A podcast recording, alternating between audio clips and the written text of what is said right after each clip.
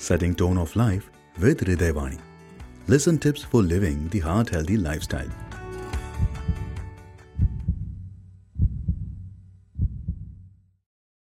Okay, hello everyone. I am Dr. Ram Saroop Gupta, MBBS MD.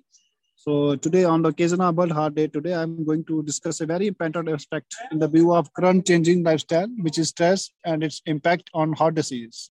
Mental health can positively or negatively impact your physical health. Everyone feels and reacts to stress in different ways. How much stress you experience and how you react it, it can lead to a wide variety of health problems. Stress may contribute to poor health behaviors linked to increased risk of heart diseases and stroke, such as smoking, overeating, lack of physical activity, and unhealthy diet. Being overweight, not taking medicine as prescribed, your body responses to stress may be a headache, back strain, stomach pains, make you feel forgetful or out of control.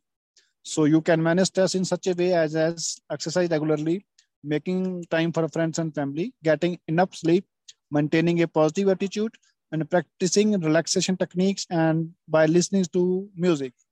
Thank you so much.